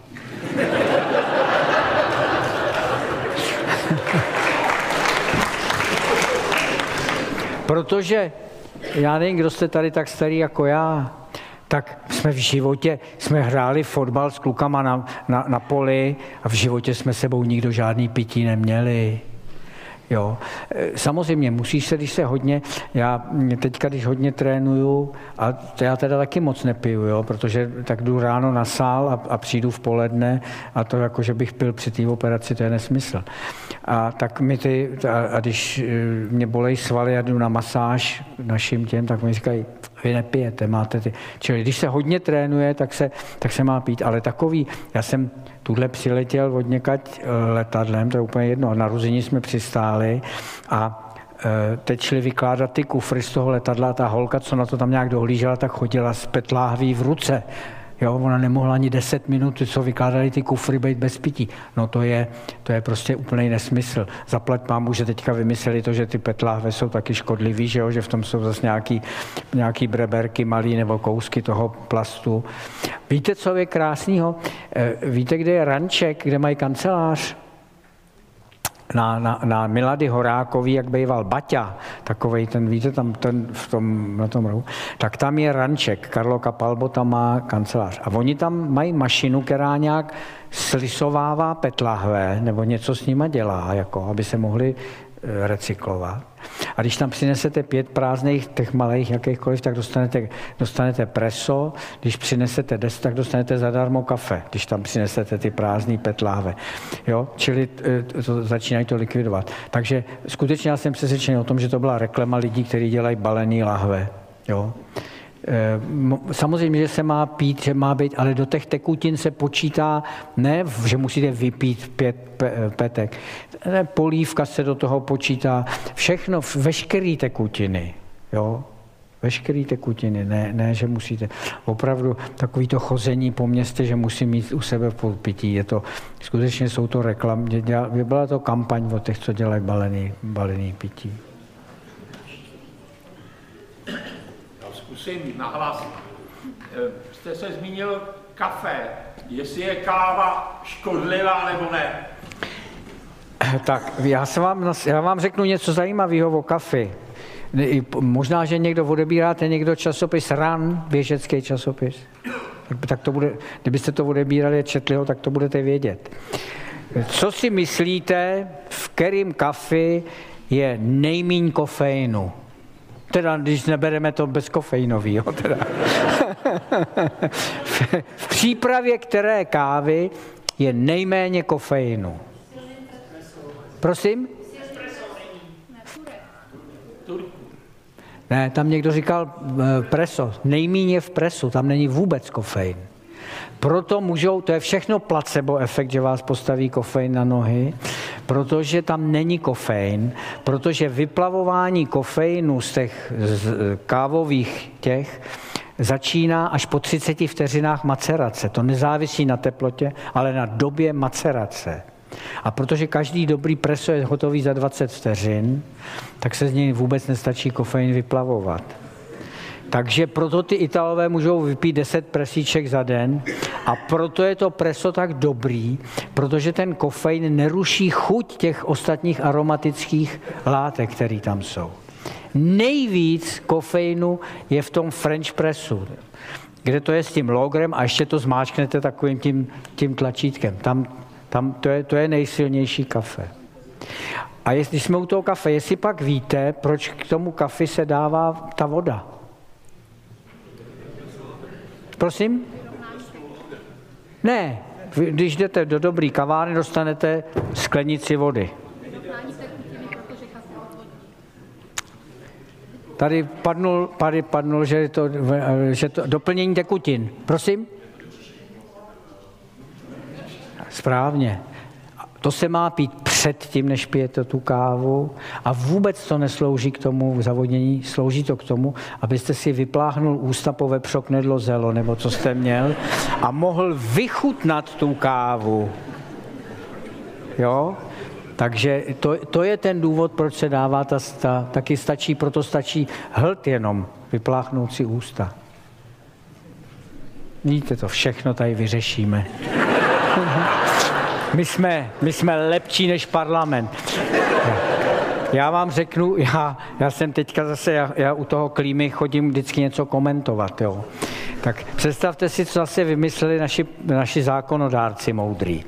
Já, nějak se šťourali v tom DPH a došli k závěru, že lanovky jsou dopravní prostředek, ale vleky, že nejsou dopravní prostředek.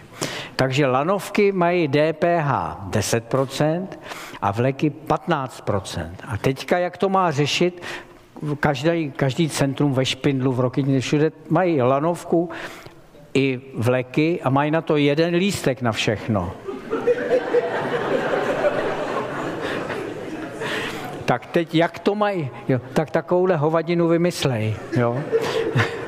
Přitom mě říkal jeden soudce, že to je úplná blbost, protože i schody pojízdní jsou dopravní prostředek. Protože když se stane něco někomu na schodech, třeba v metru, tak se mu to stalo na, v dopravním prostředku. Takže No nic, to jenom, aby jsme se taky trošku zabrousili na ten parlament náš.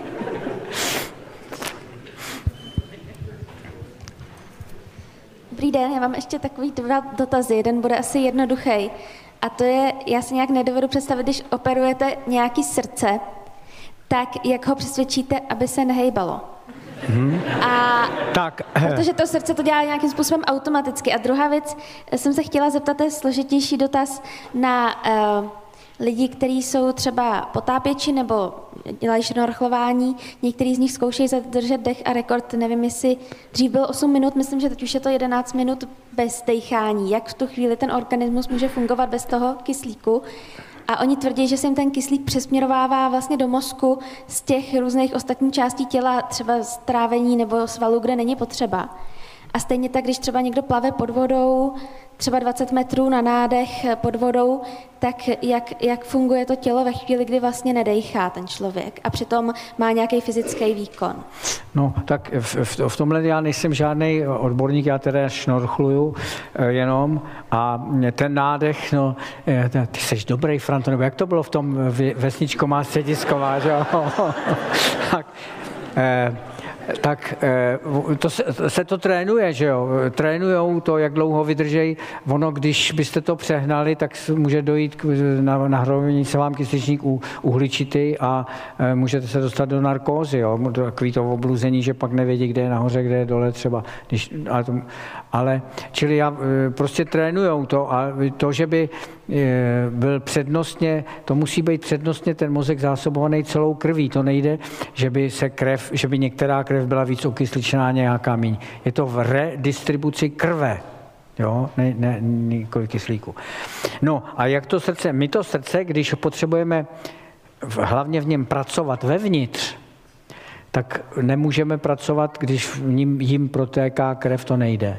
Tak my ho zastavíme tak, že Věnčitý tepny jsou první větve, věnčitý tepny jsou cévy, které zásobují srdeční sval a ty odstupují hned nad aortální chlopní, čili nejdřív první hned do, a pak teprve to jde do mozku, do rukou, do nohou a tak dále. Takže my tam naložíme svorku, takže do toho srdce neteče žádná krev. Před, před srdcem ji odebíráme, teče do přístroje pro mimotělní oběh a vracíme ji za tu svorku a to srdce promejeme speciálním roztokem, který to srdce zastaví v té povolené fázi, tomu se říká diastola, když je uvolněné to srdce, ochladí ho, ještě ho můžeme obložit ledem a tak ho zastavíme, protože do něj neteče krev.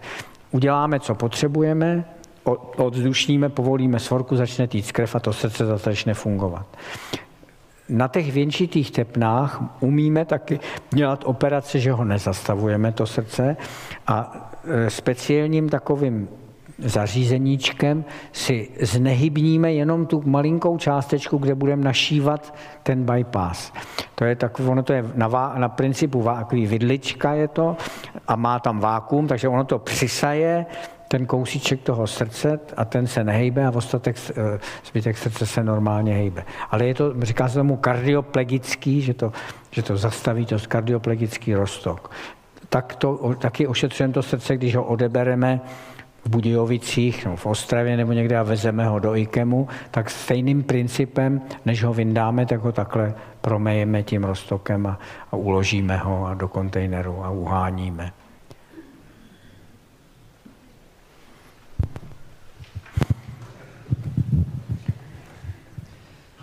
Dobrý večer, já jsem se chtěla zeptat na takový úplně přízemní dotaz. Žádný dotaz není přízemní. Ko- Nakolik je vyčíslená cena primotransplantace s nějakou následnou pooperační péčí u pacienta standardní, nekomplikovanou?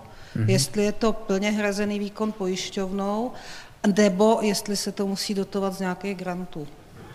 Ne, tak eh, transplantace srdce a to, to nejbližší kolem ní eh, je asi 1,7 milionů korun. A to je to srdce zadarmo, že jo? To, to, je, to srdce je zadarmo. Drahý, drahý jsou hodně ty léky.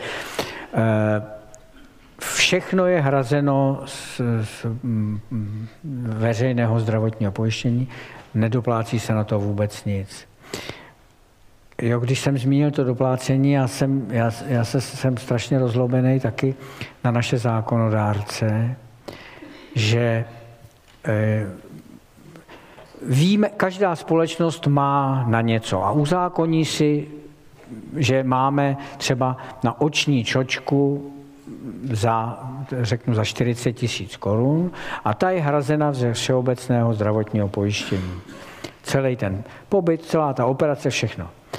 Vy si, pak jsou ale lepší čočky, na který společnost nemá, prostě řekla, že. A vy nemůžete ze zákona z roku, eh, ze zákona z roku 91, zákon 48, říká, že vy si nesmíte připlatit na tu dražší čočku, že, byste, že musíte zaplatit celou tu operaci, celý ten pobyt a všechno. To je přece úplný nesmysl. To vůbec není diskriminace chudých lidí. To je diskriminace lidí, u nich je péče o jejich zdraví na předním hodnotovém žebříč, na předním místě hodnotového žebříčku jejich, jejich životních eh, toho. Jako tam, eh, tam je třeba, já teď mám konkrétně, eh, jsem dostal nějaký případ, ta, ta paní chtěla čočku, která stála o 8,5 tisíce korun víc než ta, kterou hradí pojišťovna. A ona si chtěla těch 8,5 tisíce doplatit, protože pak by měla čočku, že by nemusela nosit brýle na čtení. Ten zákon to zakazuje, ale přitom dovoluje, abyste si zaplatil nadstandardní pokoj a ten je taky hrazený ze všeobecného zdravotního pojištění, tady to jídlo a lůžko, ale vy si můžete připlatit na lepší lůžko. Jsou nemocnice, kde jste si mohla připlatit, my jsme to v IKEMu zamítli, protože vždycky to musí dělat ten, kdo to umí tu operaci, že jste si mohla připlatit, že vás bude operovat pan primář. A to šlo, přestože taky je to hrazený. A my těm lidem, jako, jako kdybychom řekli, že víte, někdo, někdo si musí koupit značkový džíny a někdo jde k Větnamci a koupí si obyčejný džíny a radši by si připlatil na tu čočku a my mu v tom bráníme.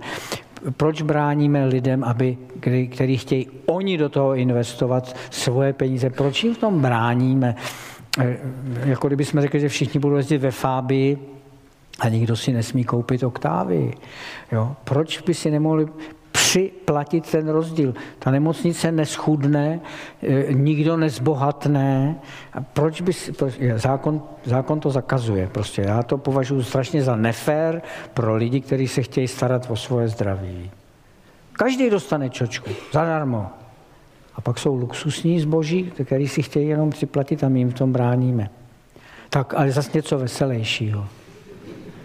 Já jsem se chtěl zeptat eh, ohledně ještě transplantace srdce. Kde jste skovaný? Jo, tadyhle, dobrý. Chtěl jsem se zeptat, jestli existuje nějaká limitní doba, do které se musí srdce jakoby transplantovat, yes. nebo ho na tom ledu můžete držet nějak neomezeně dlouho, nebo ohledně toho? No, tak srdce je na tom nejchoulostivější na tu dobu, když jim neprotéká krev je mimo těle, tomu se říká doba studené ischemie. Čím kratší, tím lepší výsledek a tolerujeme tu dobu tak do čtyř hodin, e, e, kdy to srdce. A to je ta krajní doba, kdy to pak ještě dobře funguje, to srdce. Takže to musí být ten, ta souhra, ten půlka týmu jede pro to srdce tam, kde je ten zemřelý a druhá půlka, ten operatér, připravuje toho pacienta a musí být přesně skoordinovaný, aby to srdce přijelo na sál v okamžiku, kdy oni ho právě potřebují našívat a ne, aby tam zbytečně leželo v tom kontejneru a ten chirurg ještě musel hodinu preparovat. Jo? Takže to, je, to, je, to, bylo, to byly takové zajímavé věci, ty lidi, kteří byli na čeka... než byly mobilní telefony, jo, tak ty lidi, kteří byli na čekací listině, oni když ze začátku, když jim je ještě relativně dobře, tak ležejí doma. A třeba můžou jít si pro rohlíky nebo pro noviny. A oni se báli jít, protože co když, když byl zrovna byt, byl telefon a oni byli 10 minut mimo byt a byla to jejich poslední naděj na život. Takže pak jsme dostali od nějakého, toho jsme dostali 50 mobilních telefonů, když to začínalo, tak jsme je dávali těm lidem, ale to byly takové věci, které si člověk neuvědomil. Dnes, dneska tenhle ten problém už vůbec není.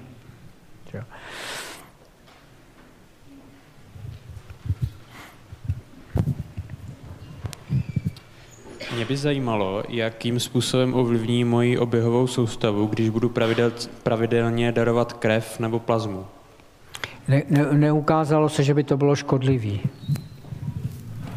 Neuka, neukázalo se, že by to něco, ně, něco dělalo.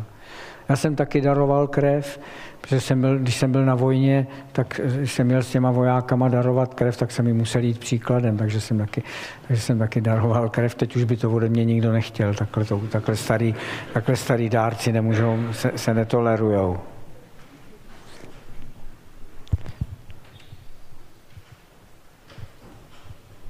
Prosím. To nemusí, ptejte se na cokoliv. Ježíš Maria. Je, to je, je, chudinka ta moje tchýně, kterou, teda, na kterou jsem už vzpomínal, ty jsme vždycky museli ty léky, ty příbalové letáky dávat pryč. Ona pak říkala, myslíte si, že jsem blbá, že vidím, že jste mi to sebrali? Protože, protože ona měla všechny vedlejší příznaky, které tam jsou, které tam jsou vylíčený. Eh, no, eh, podívejte se, ty firmy, ty firmy se sichrujou. Jo. Ty, ty firmy se sichrují, protože je, v Americe je, je žalujou pro všechno možné, takže oni tam vylíčejí věci, které jako eh, kdyby si, kdyby si český pacient přečetl informovaný souhlas amerického pacienta před operací srdce, tak by na ní v životě nešel. Jo.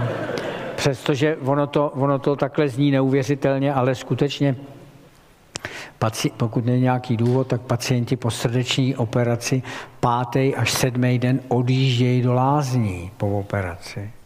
Jo?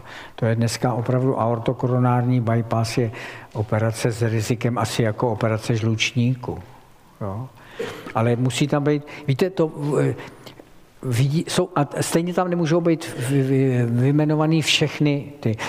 Jsou, já, já jsem jednou za, za těch 45 let, co jsem u kardiochirurgie, tak jsem viděl komplikaci, že paní přišla o dva prsty na ruce. A zrovna to byla profesorka na piano. Jo, takže to byla tragédie. Ale to se stalo jednou za 45 let, za celou dobu, co, Jo? Takže e, a tako, stanou se takovéhle neuvěřitelné komplikace. Jedno, nemůžete je tam všechny. Každý invazivní výkon je spojený, můžete po injekci e, po jakýkoliv dostat anafylaktický šok a umřít na něj. E, prostě to, ten organismus je strašně složitá, krásná věc. No. Prosím? No, protože tam si zrodá bílkovina. Tam může být. A můžete, není, nebo jak, můžete mít uh, alergickou reakci na cokoliv, kterou jste předtím nikdy nemusel mít. Jo? Ale, ale, alergická reakce na, zvlá, zvlášť potom, když to obsahuje cizí bílkoviny, jako, jako třeba nějaký, nějaký ten nějakou bakteriální něco, tak Pane, profes, pane profesore, já bych se chtěl zeptat tady. Dáme, aha. Eh, vy jste zmiňoval, měl jste to i na slajdu a ono to je asi i všeobecně známo, že 80% nemocí je způsobeno psychosomatickými problémy. Prosím? Uh, že 80% nemocí je způsobeno no. psychosomatickými problémy. To píšou, to, to, to není z mý hlavy, to píšou knihy. Ano, je, je to všeobecně známo. A já bych se chtěl zeptat, jestli byste mohl uvést nějaký příklad, co si takový člověk tím způsobil. Nebo co, co si může takový jedinec eh, takovýhlema eh, psychickými problémama způsobit? No může si způsobit takhle, pokud je to psychosomatický, tak to, to můžou, v těžkou depresi můžou lidi umřít. Když, když, když, nebo já nevím přesně, co jste, kam jste cílil svojí otázkou. No, no všeobecně můžou i umřít. Můžou na, můžou, na to, můžou na to i umřít. Já možná bych to trošku doplnil, že uh, hodně často se v souvislosti se stresem zmiňuje rakovina, tak jestli třeba můžete uvést svůj pohled na vztah jako stres, rakovina, jestli tam je Stres nějaká... versus? Uh, rakovina. Tak to, to o tom, to nevím, jestli stres může způsobit. Takhle, stres by může způsobit žaludeční vředy a žaludeční vřed by se mohl teoreticky zvrhnout v rakovinu, ale je to už je takový hodně takový takhle. Jo. Ale stres, já nevím, jestli pan doktor myslí, že si může stres vyvolat rakovinu, já nevím. Já myslím, že ne. Tak, tam se někdo hlásil ještě tam. Pane profesore, dobrý večer. Já jsem se chtěla zeptat, co vás vlastně ke kardiochirurgii přivedlo. Děkuju. Já to říkám, no, já jsem, já jsem vůbec nechtěl být doktor. Jo? I když už můj pradědeček byl doktor, dědeček, tatínek, strejda, všechno byli doktoři, tak já jsem chtěl být námořní důstojník. Já, jsem, já miluju moře a mám papíry na jachtu teda a, eh, a chtěl jsem být námořní důstojník. Ale protože to se studovalo v Sovětském svazu, a tak jsem se, tak jsem se rozhodl, že budu dělat medicínu, jako, jako můj tatínek, který byl kardiolog. Tak jsem chtěl být kardiologem, ale protože jsem nebyl v SSM, tak mě odmítli přijmout na, na internu, protože ta předsedkyně strany řekla, že potřebují posílit organizaci SSM a dostal jsem se na chirurgii a pan primář Weiss v Nymburce mi řekl, ale jak si jednou řízneš, tak už toho nenecháš. A myslel to v tom, že ten efekt té chirurgie je ohromný. Když někdo má žlučníkový záchvaty, a, tak se mu ten žlučník vyndá, je mu dobře. No a, a tak jsem po tom Nymburce se k tomu srdci dostal přes tu chirurgii, protože jsem se přihlásil na, na místo tehdy, to nebylo PhD, tehdy se to jmenovalo řádný vědecký aspirant a dělal jsem eh, do, do IKEMu na, na kliniku, kde se dělala kardiochirurgie a cévní chirurgie, takže jsem se k tomu dostal takhle uh, oklikou k tomu srdci, kde jsem chtěl původně jako internista. Tak přátelé, pojďme na poslední dva dotazy, ať tady pana profesora nedržíme do rána. Berou, vám, berou vás zkrátka, panečku.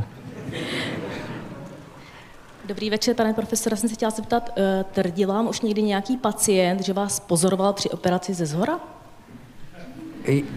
No, myslíte jako z nebe, jestli mě pozoroval nějaký... že plul nad vámi, nad tím operačním stolem a pozoroval, jak ho operujete. No, téměř každý den jsou tam studenti nebo někdo a koukají, se na Ale dokonce dřív jsme mývali kopuly. Jo? Ale to já nevím, co je po smrti, že jo? A všichni se to jednou dovíme. Možná, že se na nás koukají ze zhora, já nevím. Prosím? Jo, jestli se, no, nevím, jestli se na mě koukal, ale občas tějí pacienti, abych jim to srdce v jejich vyfotil abych jim ho, abych jim ho pak mohl, abych jim ho pak mohl ukázat, jaký měli srdce, nebo co jsme tam na něm, co jsme tam na něm prováděli. No, občas jo. Dřív třeba my, to, my tu kost, kterou tady rozřízneme, taky zdrátujeme drátama. A když někdo po mnoha letech jde znova na srdeční operaci, tak někdy se stávalo, že ty lidi říkali, skovejte mi ty dráty, já si je chci mít. Jo, ale to teďka už se mi dlouho nestalo.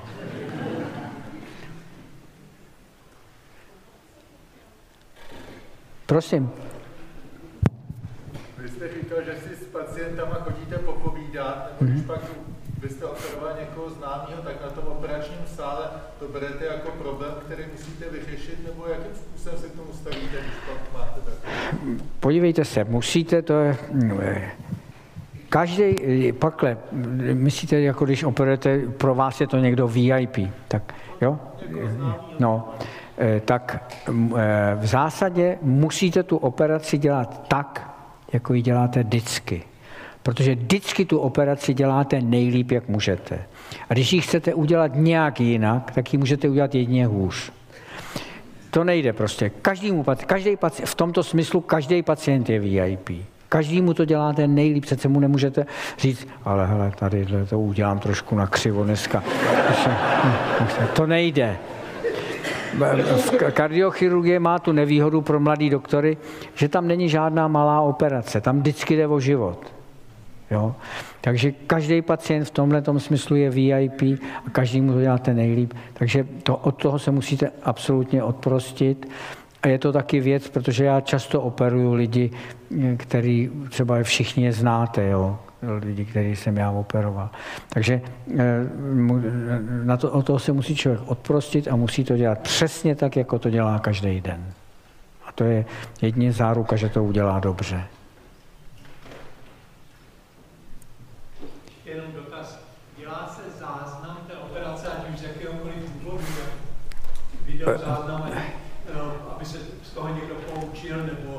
My, někdy, někdy, když děláme něco Eh, vzácného, tak, tak to natáčíme pro účely, ale jinak existuje eh, záznam. Za prvé je operační vložka, kde to musí být přesně popsáno, co se dělalo.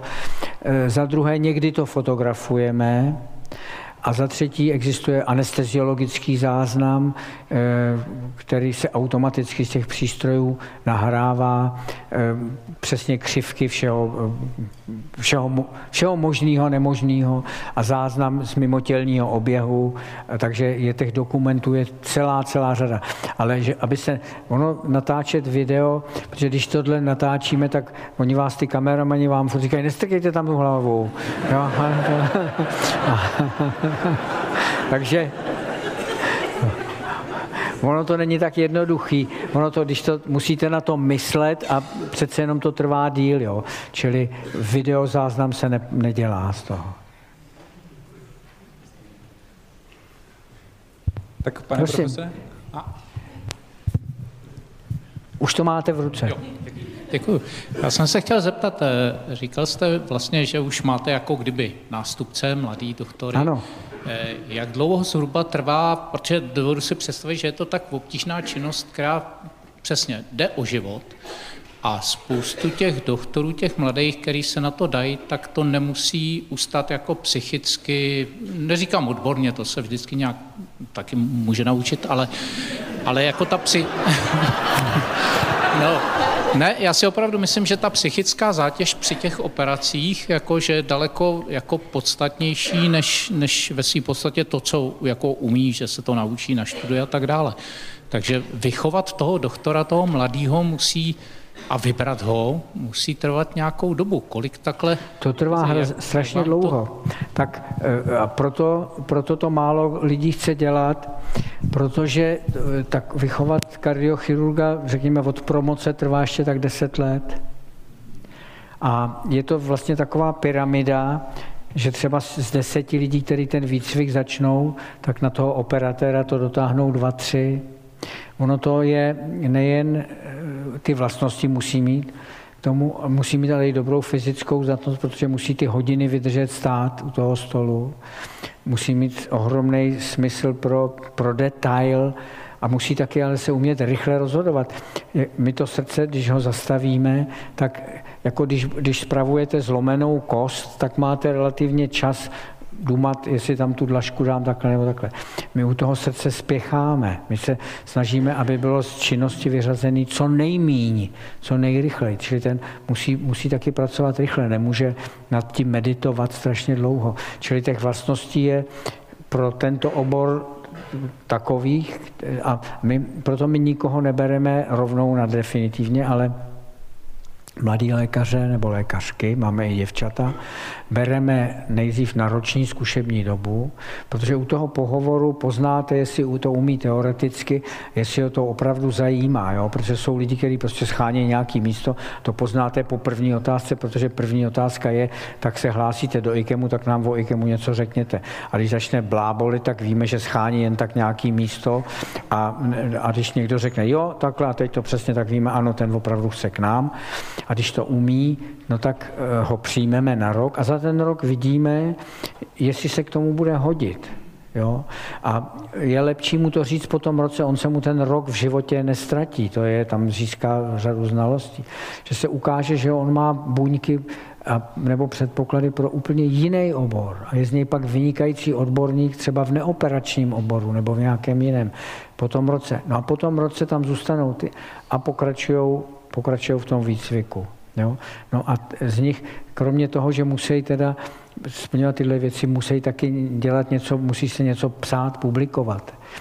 Teď děláme hodně, chceme, aby teda dělali PhD a správně PhD musí být experimentální práce, takže my spolupracujeme výborně s Fyziologickým ústavem Akademie věd, který je od IKEMu přes silnici, takže ty kluci, který po mně všichni přebírají kliniku, tak ty všichni trávili dlouhou dobu na, v laboratoři, kde dělali experimenty, výborné experimenty na myších. Jo? Čili to je celá řada věcí, protože i když já říkám, že jsme instalatéři, jo, protože opravujeme lidský trubky a ventily, tak ale ono to tak úplně není. Musí, musí mít smysl pro tu fyziologii, pro, pro tu vědeckou práci. Takže těch věcí je víc a opravdu jenom někteří to dotáhnou, někdo zůstane asistentem. Jenom, že jenom asistuje. Co nejenom, ono je to taky důležité, ale, ale asistuje, jo, Ně, někteří. Tak pane profesore, my vám od srdce děkujeme. Prosím. Jo, děkuji. To je sice z dnešního večera všechno, milí posluchači. Příště u srdečních záležitostí ještě na chvilku zůstaneme, neboť nás čeká přednáška o vztazích a o tom, proč jsou občas fuška. Ale ještě než dnes zamíříte ke dveřím posluchárny, mám na srdci tři důležité věci. Za prvé doufám, že se vám tenhle večer na FFUK líbil. Myslím, že pan profesor Pirk jednoznačně vyvrátil tvrzení pana profesora Beneše, že by srdce byla jen taková blbá pumpa. Pokud to pro vás byl s námi příjemně strávený čas, zvažte prosím možnost podpořit naše úsilí o další skvělé přednášky a stát se neurazitelným BI patronem na adrese patreon.com lomeno neurazitelný. Nikdy vám to nezapomeneme. Za druhé se sluší připomenout, že v popisu epizody najdete odkaz na video celé přednášky, ve kterém uvidíte mimo jiné také všechny názorné slajdy pana profesora, které se do audioverze bohužel nedostaly. Ale hlavně na YouTube nám můžete nechat komentář, jak se vám přednáška líbila, nad čím vás třeba přiměla k zamyšlení, jsme totiž ohromně zvědaví na vaše podněty. A hned o kousek níž v popisu epizody je link na náš web, kde najdete spoustu zajímavých odkazů k přednášce, nejlepších citátů a dalších libůstek. Ostatně na našem webu neurazitelný.cz bych vás moc rád uvítal ještě z jednoho důvodu. A tím je pozvánka k odebírání našeho neurazitelného newsletteru neboli Neuramailu. Jeho prostřednictvím se totiž s předstihem dozvíte o všech našich akcích, rozhovorech a dobrodružstvích s náskokem před zbytkem světa. Abyste se s námi mohli hned vydat na příští cestu za novým poznáním a být přímo u toho, nebo třeba přispět zajímavou otázkou na hosta. Jsme moc rádi, že nás posloucháte. Nezapomeňte, že svět je sice rozbitej, ale možná to půjde opravit a moc se těším, až se opět setkáme v posluchárně na začátku dalších večerů na FFUK. Mějte se nádherně.